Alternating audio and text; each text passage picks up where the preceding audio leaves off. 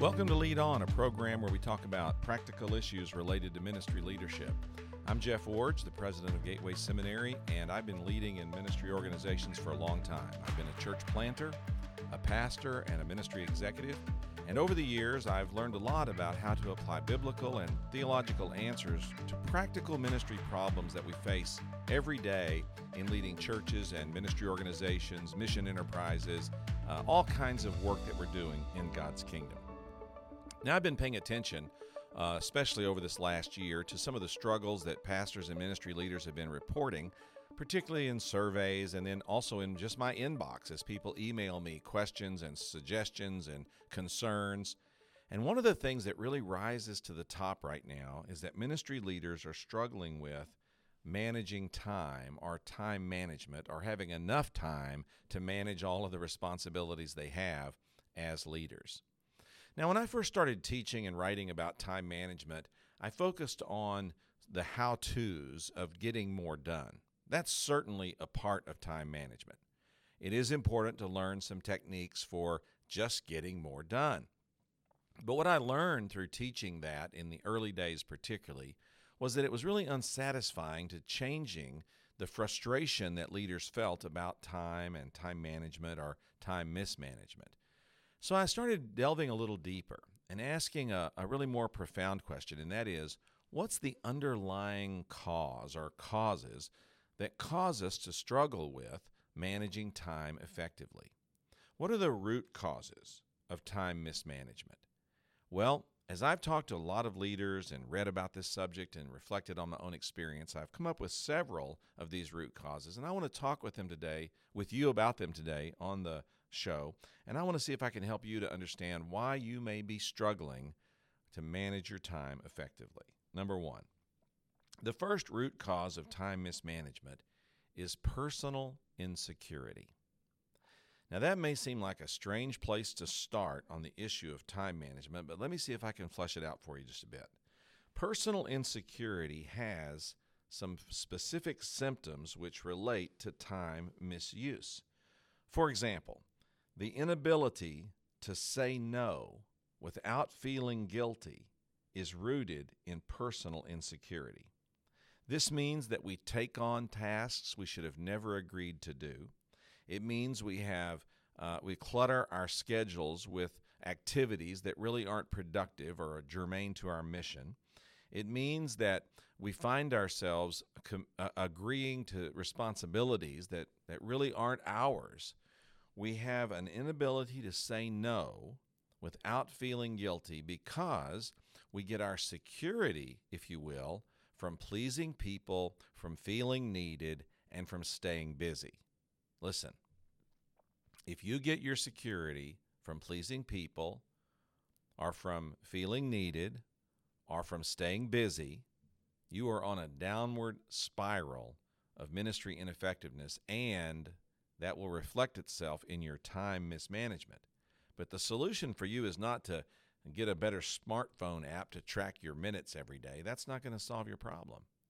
The problem is personal insecurity. The symptom is the inability to say no without feeling guilty. And the solution is to solve the security issue. But before we talk about how to do that, let me give you a couple other examples.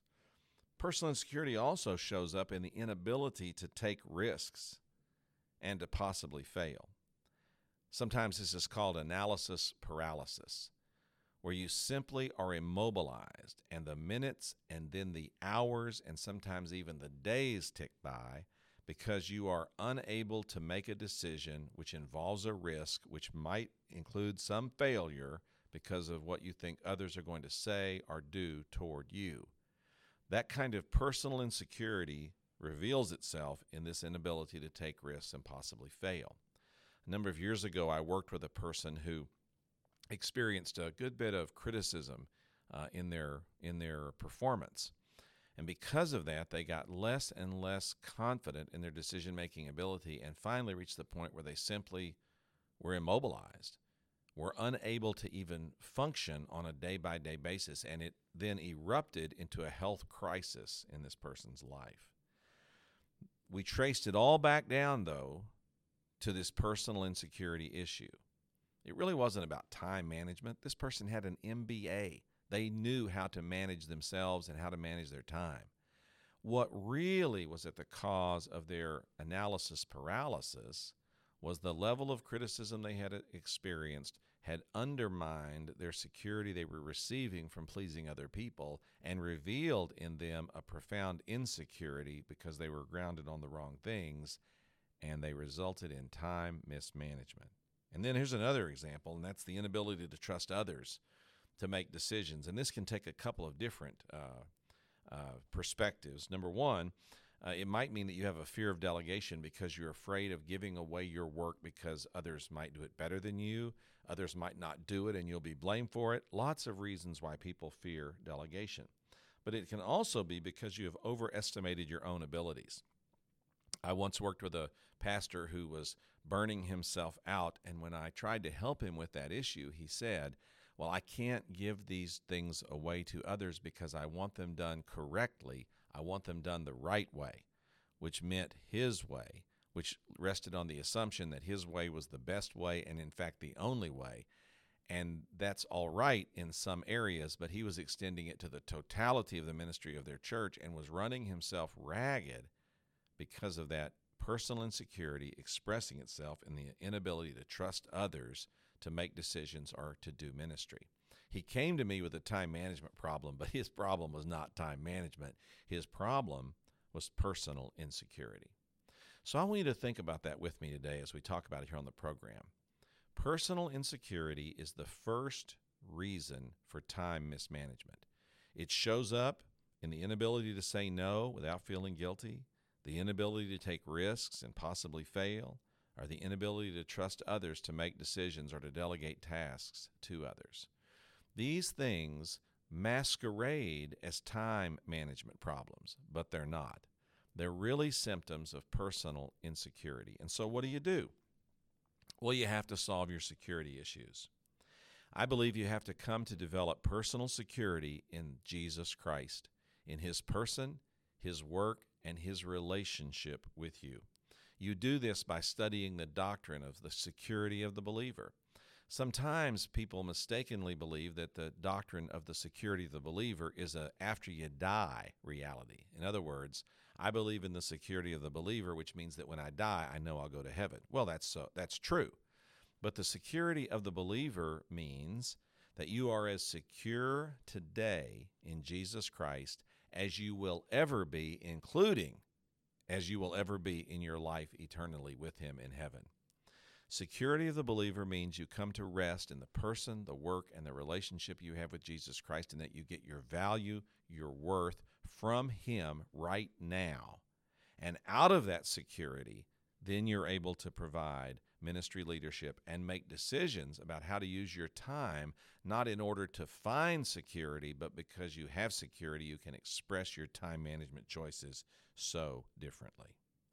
Well, a second root cause of time mismanagement is poor self discipline. Now, the Bible says that self control is a fruit of the Spirit, Galatians chapter 5. So we know that self discipline is a spiritual uh, issue and a spiritually motivated practice. What are some symptoms related to poor self discipline that show up in time misuse? Well, the first is what I call emotionally driven work patterns. It's depending on adrenaline and adrenaline rushes to get your work done rather than disciplining yourself to a schedule to accomplish tasks. Another symptom is what I call over spiritualizing our tasks. Now, our work as ministry leadership is or our work as ministry leaders is spiritual work. Let me be sure you understand that. Over spiritualizing, though, says that we can't do anything in ministry leadership unless we feel a particular spiritual impulse. Well, I think what we sometimes do is confuse adrenaline rushes or emotional highs with spiritual impulses. You know, I've discovered, for example, that I have a staff meeting every week that I'm responsible to lead. And whether I feel motivated to do it or not, whether I feel spiritually led to do it or not, whether I feel adrenaline uh, charging me up to go into that meeting or not, I still have to plan to get it done. Put it on my calendar, make sure I'm prepared for the meeting, and go into it equipped to do the leadership responsibilities I have. So we want to be careful that we don't depend on emotionally driven work patterns or over spiritualizing our tasks and recognizing that we just have some things we just have to get done. And then another exa- example of poor self discipline is avoiding or putting off distasteful tasks. You know, sometimes we we keep putting things off, and because of putting them off, they occupy large blocks of time in our thinking, on our schedules, in our minds. They're distractions to us when we're trying to think about other things. When if we would just move that difficult thing up to the front of the list and get it done first, it would free our minds and free our schedules and make it possible for us to do so much more effectively, uh, work so much more effectively on the other tasks at hand. So, how do you solve the poor self discipline issue? Well, first of all, uh, recognize it is a spiritual problem and ask God to give you the self control that comes from part of bearing the fruit of the Spirit. You can check that out in Galatians chapter 5. Self control is a fruit of the Spirit. Ask God for it and ask Him to work it into your life. Then, second, another step toward developing self discipline is to submit yourself to a schedule to actually write out a schedule of when you're going to do certain things every week and then stick to that schedule. You say, but I don't feel like it. Stick to it anyway. But I don't feel motivated. Get up and do it anyway. Disciplining yourself to a schedule is one very concrete way to overcome the issues of poor self discipline. And then another good way to master poor or to overcome poor self discipline is to choose a difficult area and master that. And then there's something that I like to call the spillover effect that will affect and impact and improve you in other areas. This is why fasting is an important practice for ministry leaders. Fasting gives you the opportunity to periodically set up a self discipline over your physical appetites. And once you've established that and proven that you have mastered your appetites for that period of time that you're fasting, you find that that discipline carries over into other areas. And so that you're more disciplined with your schedule, with your entertainment choices, all kinds of things, as that spillover effect takes uh, impact or has impact. So, a second root cause of time mismanagement is poor self discipline. I've given you some symptoms and a solution to, or some solutions to work on today. Well, let's talk about a third uh, root cause of time mismanagement, and that's poor self esteem. Now, the symptoms of poor self esteem as they relate to time mismanagement are things like this we working long hours to gain approval. Now, I came from a family that really valued work and valued hard work. Um, my mother, for example, worked a full time job and then, besides that, was a ranch wife in West Texas. So that meant she went home every day, and after working a full time job, uh, went home to horses and cows and sheep and plowing and harvesting and all the things that go along with working as a ranch wife, if you will, in that context. That's where I grew up. Working long hours to gain approval was a part of my understanding of what it meant to prove myself and to demonstrate my worth or to show my esteem, hence the phrase self esteem. I had to get past that. Now, I still work a lot, and I'm glad to do that because I now see my work as an expression of my relationship with God, not as trying to achieve a relationship with God. I now see working long hours on occasion as part of fulfilling my leadership responsibility to serve others and make a difference in their lives as their leader. I don't see myself working those hours to gain the approval of others or sometime somehow prove myself. You know, ministry leaders are tempted to work long hours, sometimes to justify our role, because the product we produce is so nebulous. You know, ministry leaders don't have a quota. We don't sell a certain number of products every week in order to meet our quota. We don't produce a certain number of widgets on the assembly line each day to prove that we got our work done. We don't make a certain number of calls or sales calls to demonstrate our intentionality. Our product is much more nebulous. We're making disciples of people and helping them to become better followers of Jesus. That's a hard thing to measure sometimes. And so, because we can't measure that, we can measure the number of hours we work. And so, we substitute long hours to justify our role rather than think about measuring our effectiveness in other ways. And then sometimes, quite frankly, we just want to look busy. uh, to justify our, our, our uh, work rather than really be productive. I know that a pastor once told me, true story, pastor once told me that on Saturdays he would drive his car to his church, park it in the parking lot, and then walk home so he could watch college football without feeling guilty. He wanted the people of his church to think he was working all day on Saturdays when he really wasn't. Now, the people of his church probably did not care that he liked to watch college football on Saturday, especially if he worked hard the other days of the week. But yet he had this warped mindset about what where his self-esteem came from, and his self-esteem came from being one who was recognized as working long hours, even to the point of some deception in maintaining that illusion. So, if you have some of these symptoms, you're working long hours to gain approval, you're working long hours to justify yourself since you have such a nebulous product, you're working long hours to stay busy rather than be productive and even create an illusion that you're maybe more busy than you really have to be.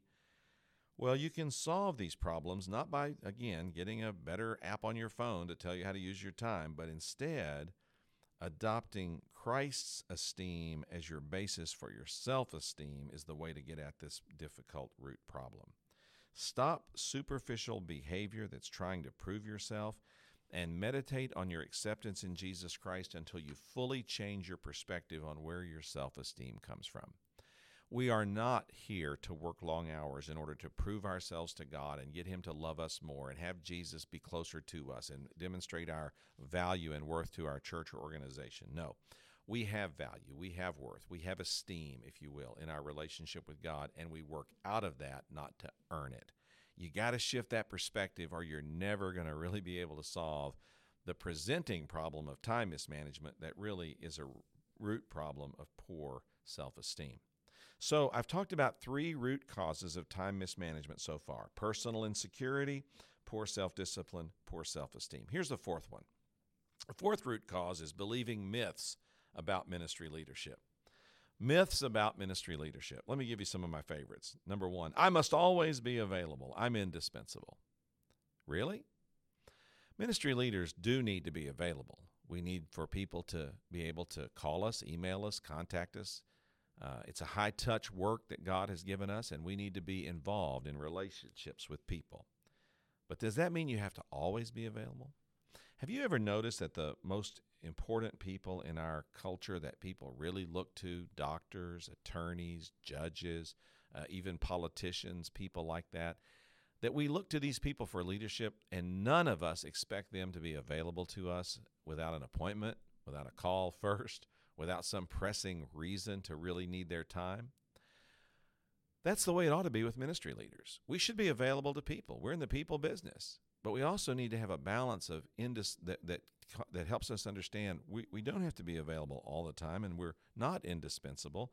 We can have times when we schedule to say, This is time for me or for my family or for my hobby or for my emotional recovery or for my sleep. We don't have to always be available. And then another myth is I must please everyone or I must meet everyone's expectations. You know, that's simply not true.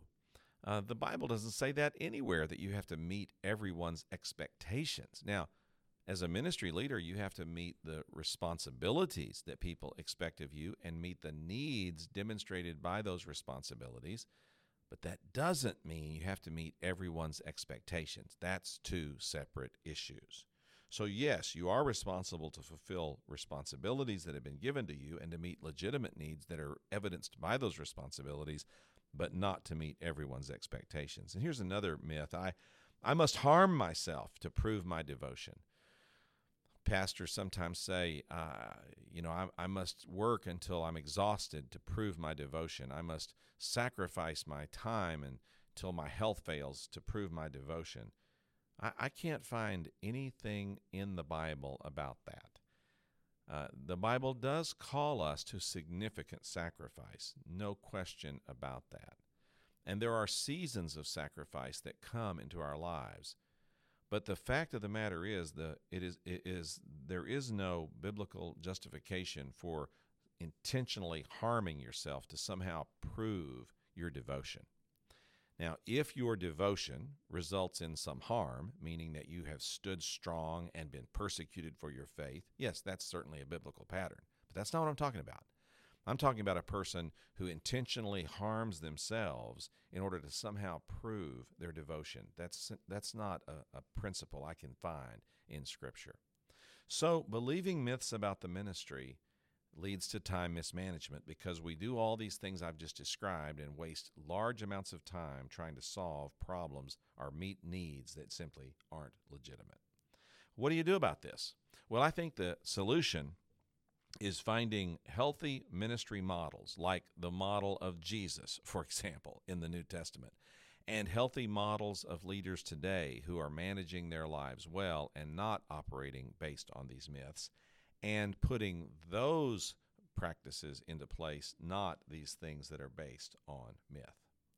Well, number five, and this is where most of you probably thought I would start when I started talking about time management for ministry leaders. And that is, we need to develop better ministry management skills. We can learn to do better. We can learn to plan better. We can learn to demonstrate more intentionality in decision making. We can learn better decision making strategies and processes that get us through to the conclusions of events or circumstances or decisions more quickly. We can learn some better management skills that will actually make us more productive in what we do. Some examples. Uh, for example, uh, learn to group your tasks. When I sit down each day to do email, I do just email.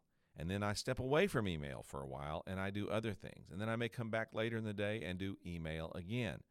But I have prescribed times when I group my tasks. I do email at a certain time. I handle regular mail at a certain time. I work on planning uh, for a certain time. And while I may not do these things the same time every day, I know these are daily things I have to do.